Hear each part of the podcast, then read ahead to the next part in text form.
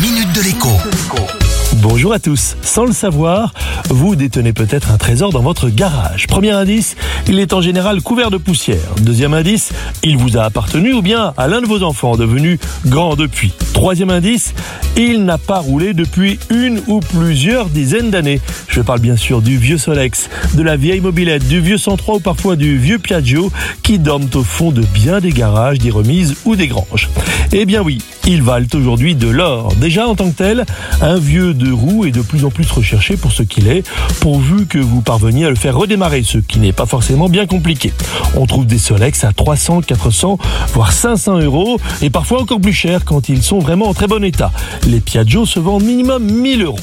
Mais aujourd'hui, je voulais surtout vous parler du rétrofit des deux roues. Le rétrofit, c'est tout simplement une technique qui permet de remplacer leur moteur à essence par un moteur électrique avec une batterie planquée dans le cadre, sous le siège ou encore tout simplement sur le porte-bagages pour les Solex. Vous pensez que c'est hors de prix? Eh bien, détrompez-vous. Avec les primes distribuées par l'État, c'est en fait très intéressant. Un Solex transformé en Solex électrique vous reviendra à moins de 500 euros. Comptez 900 euros pour un 103 Peugeot et 1400 euros pour un Vespa.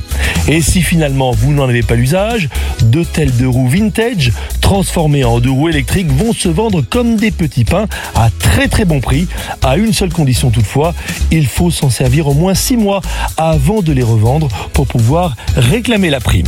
À lundi. La minute de l'écho avec Jean-Baptiste Giraud sur radioscoop.com et application mobile Radioscoop.